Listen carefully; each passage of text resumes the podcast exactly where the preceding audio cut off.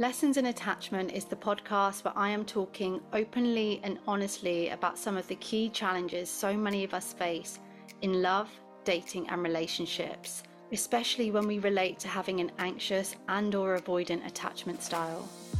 I'm Carly Ann. I'm a somatic practitioner with a focus on attachment and self esteem. Driven by my own journey of doing the inner work on healing the past and becoming more secure, this podcast is where you will find top healing tips, other people's lessons in love, and a community of people just like you and just like me that are determined to break the cycle of insecure attachment. I truly believe that everyone deserves a healthy love in their lifetime. Welcome to Lessons in Attachment. This is the podcast for you if you need support, teaching, mentoring on your journey from moving from insecure attachment towards secure attachment. I'm Carly Ann. I'm particularly passionate about working with those of you that feel like crazy or like you lose yourself. I'm so worried when it comes to relationships and love. And I'm really, really passionate about sort of providing the inside scoop on why love can make some of us feel that way, because it can be to a real excessive amount, really intense.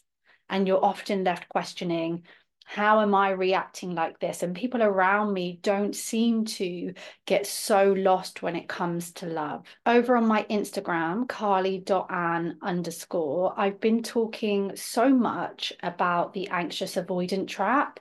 I really, I mean, I may or may not have some more things coming up around that for those of you that fall into this trap and probably already know what I'm talking about.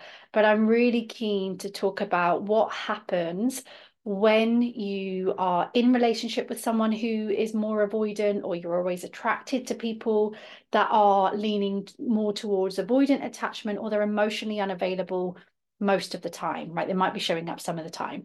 My hair, if you're watching on YouTube, my hair is just in my face today. We are just going to go with that, okay? So let's think about it. Today, then, protest behaviors if you have an anxious attachment. So, what happens when you become triggered, especially when you are in the anxious avoidant trap? It's one of the biggest triggers, certainly of the people that come to work with me. And that's why I really want to cover this today. So, probably the best thing for us to do is to first just recap what is the anxious avoidant trap. So, typically, this is when someone with an anxious attachment style comes into relationship in some way with someone who has an avoidant attachment style, and you come together. However, it tends to trigger each other's uh, unmet needs it tends to trigger each other's insecure attachment style. So the person who leans more towards avoidant often senses like a neediness or that anxiety and may feel physical sensations of like um, feeling like it's too much, feeling a fear around the intimacy. There is still anxiety there, even if you can't see it. And their reaction is often to deactivate from connection. It doesn't mean that you're being needy, it doesn't mean that you're being too much.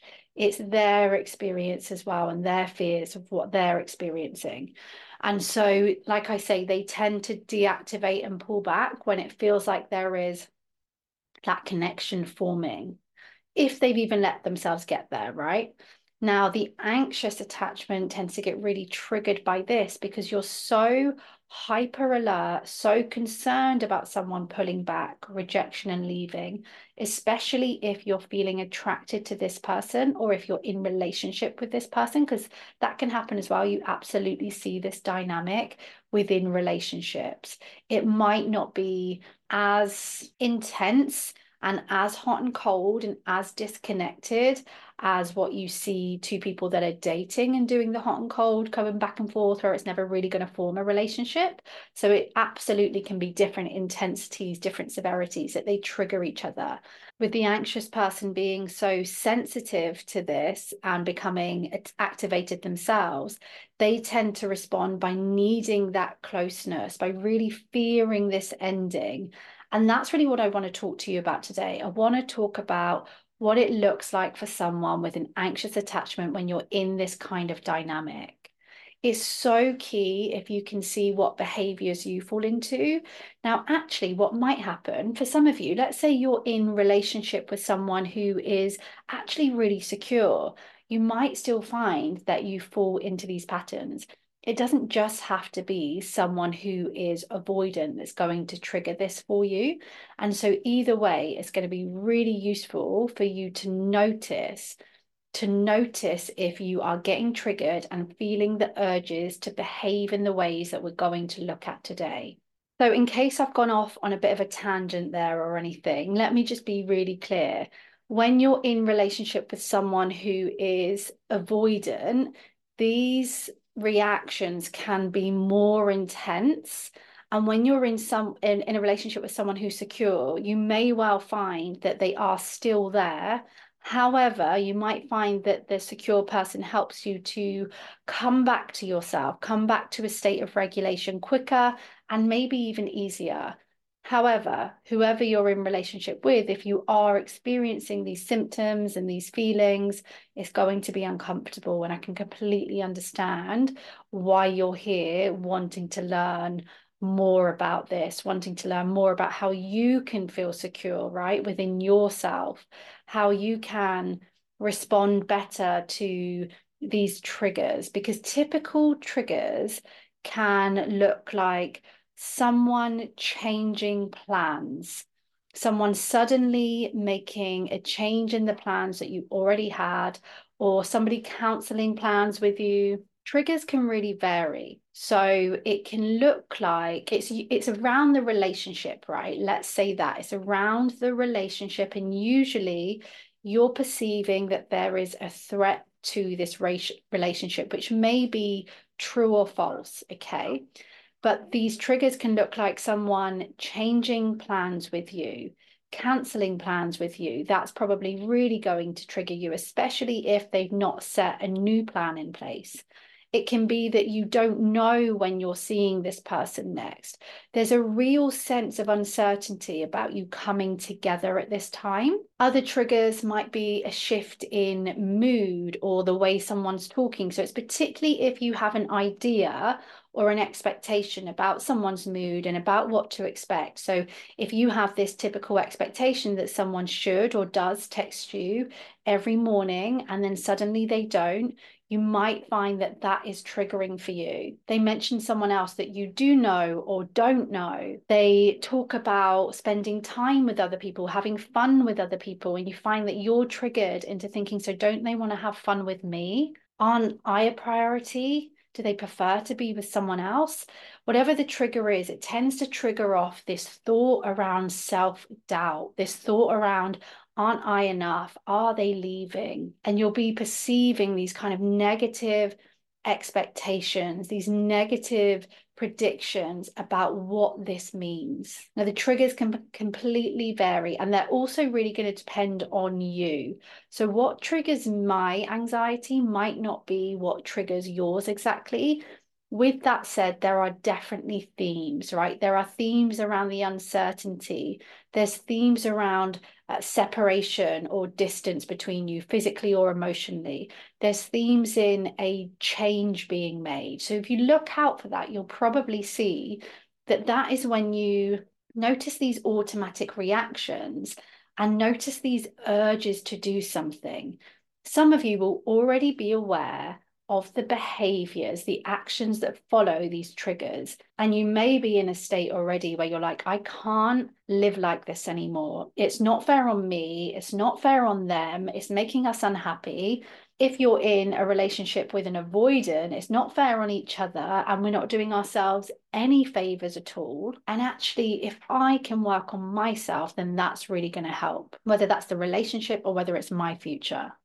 All right, so I've got the protest behaviors in front of me, and I just want you to think about do you fall into any of these? This is not about self blame. This is not about, right, well, I need to change this immediately. This is about a moment of self responsibility and awareness and really just noticing, yeah, I do see that pattern in me. There's a willingness to shift this. And here I am taking back some control just by noticing that this is one of my automatic behaviors. And you can think about, okay, well, what kind of consequences is this happening having for me? What impact is this having? Why is it that I do want to change this? but don't beat yourself up. I am all about the compassion focused therapy, as you may well know. And it's not going to help you to be self critical about this. Okay. Healing happens with kindness, with curiosity, and with compassion. So, the first protest behavior or urge you might notice when you feel your anxiety is triggered or you're noticing some kind of rejection is the urge to have contact. This is when the excessive contact happens. This is when you start really thinking about what can I say to this person? What excuse can I come up with to reach out to them? Now, that would be like early dating. If, for example, you're in a relationship, there may not be any of that. You may well just be bombarding their phone, over texting, trying to call them. There may not be even that level of like pullback if you're in relationship with this person. There's almost like a safety there of feeling like I can do this, I've got a right, this is my boundary if you're dating, you may find there's a bit more control, but not always, especially if like you add alcohol or something like that to the mix. So this is the trying to make contact happen, replying to their social media, liking their pictures. It's the texting, the calling, it's those kind of behaviors, but it's excessive contact. Sometimes it might come under just checking you're almost keeping that contact alive by checking are they online? When was the last time they were online?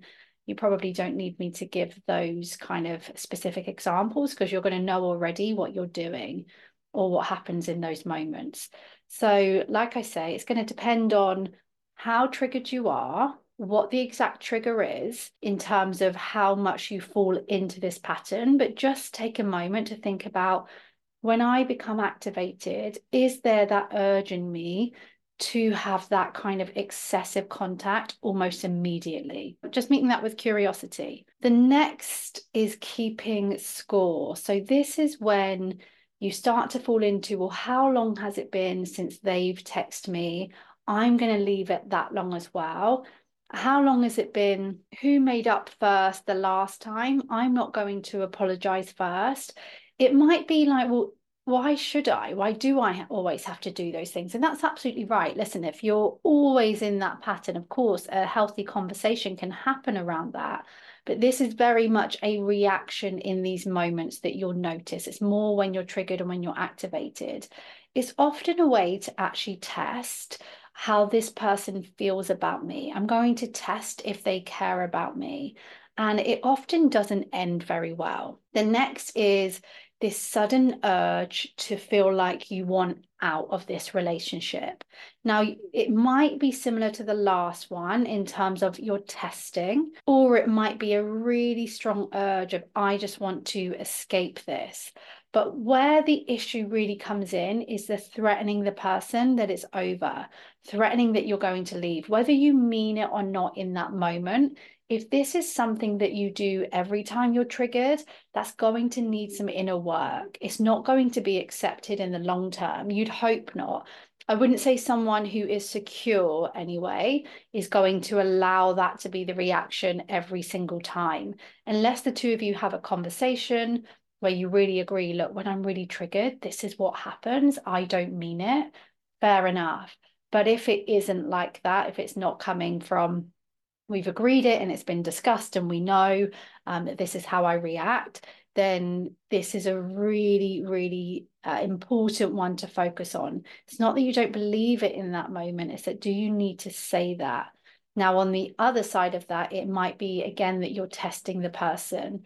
It's a way of getting them to come back. It's that reconnection again. If I say that it's over, maybe I can make them realize how much they love me, how much they want me. Maybe they will stop doing what they're doing right now, and I can be their prior- priority again. They'll focus on me. Perhaps their attention has been elsewhere. And this is a way, right, to get their attention. I'll threaten that I'm breaking up with them, especially if in general in the relationship you have the power most of the time or if the relationship dynamic is that they're avoidant they're not that into you it can really go the other way and you're going to end up hugely disappointed when they say uh, okay that's fine or the secure person says you know what? I won't be manipulated that way and this isn't going to work for me. And then when you come back down to earth you're heartbroken because you didn't you didn't mean it it's also like uh, I think the jealousy can come into that as well. So wanting to talk about um, other people, see their reaction. So just be mindful if you know that's either the urge or it's what you do, then it's something for you to be mindful of. The next way that you might react is stonewalling. So this is the withdrawing. You see this a lot in sulking. So something is said, something happens, something's upset you and there is not the urge to communicate this in a healthy way of i'm feeling like this or this has happened. This is the stories i'm making up in my mind. Instead there is this intense reaction to withdraw to sulk now it may well be that you do really want to be able to have that sort of healthy communication but it feels impossible to speak in those moments I know that feeling and I know that happens. And that's very much a, a slow process to start to gradually move yourself uh, towards being able to communicate in a healthy way. And first, just to notice, I really do go into myself. Maybe that's a conversation to have with someone because sulking, it can be really, really challenging for the other person. Now, if they are avoidant and if they are um, not supportive anyway, then really the two of you just need to think about that dynamic. If this is someone who is a healthy person to be with overall, and you're sulking, and then you're feeling bad about the sulking, it's really best that a conversation is had there the withdrawing, the going inwards, it makes a lot of sense. Makes a lot of sense for people who have got into trouble for sharing their emotions, who have got into trouble for sharing their voice, or you're afraid of pushing someone away, you're afraid of being too needy. These things are often not coming from this really negative, horrible, mean place. They're coming from learned behaviors. They're coming from self protection and sulking is a real way that uh, can be self protection, but it can cause a really difficult energy between the two of you. And like I say, it may feel like you're stuck in sulking. I used to be a really bad sulker. Um, and that's something that you can move out. You can move out of all of these patterns. The next one is to use blame and guilt to keep this person close. This one can be telling them what they've done wrong. It can be really trying to put the blame there to make them see their side in this, but we've got to be able to take responsibility as well. Now, I don't want you to take responsibility for something when it, you're experiencing poor treatment. I don't want you to be taking responsibility when you're dating someone who is married and telling you they're going to leave their partner for you and you've been with them a year and then they tell you that you're too much. I don't want to talk about this right now. We're not talking about that kind of thing. Okay. I'm talking about when you're blaming them for not giving you attention because they've been out with their friends and their attention is elsewhere.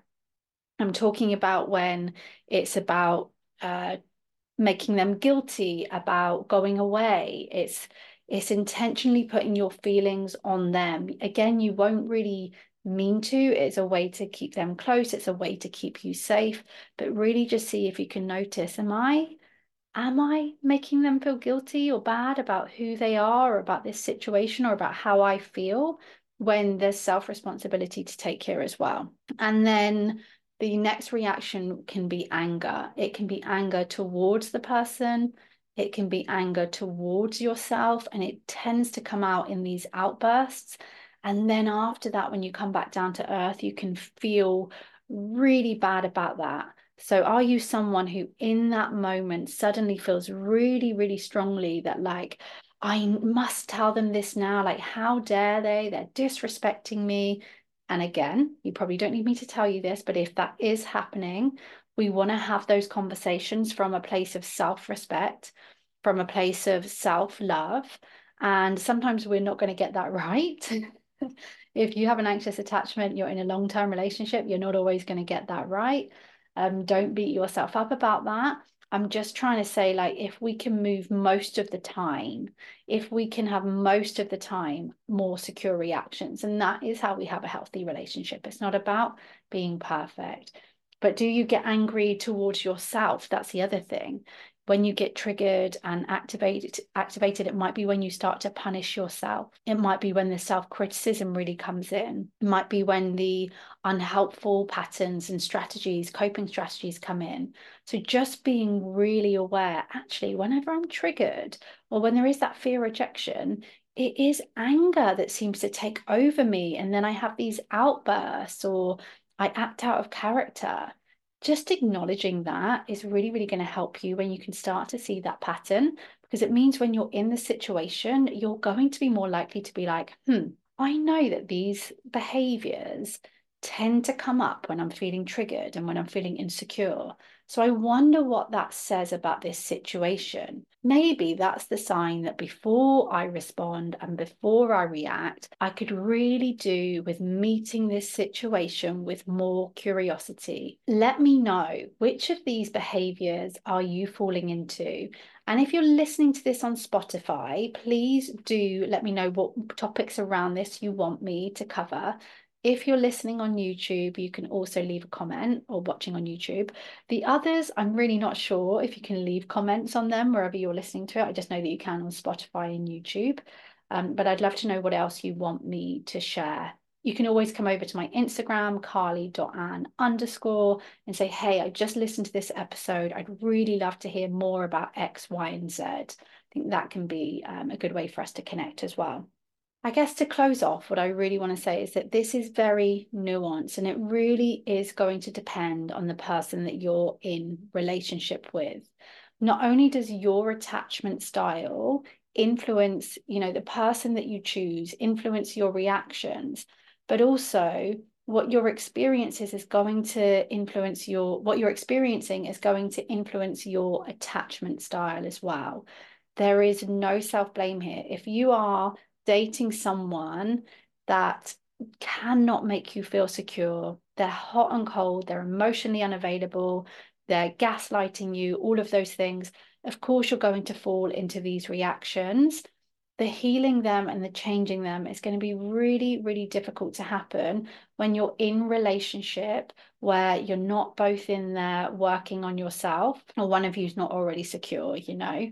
So I just do want to say that because I do know that this can come across as a bit self-blamey and if you're in it you might even start being like oh my god like that relationship would have been perfect if i hadn't done this. It is my fault that that ended. It is me that did this.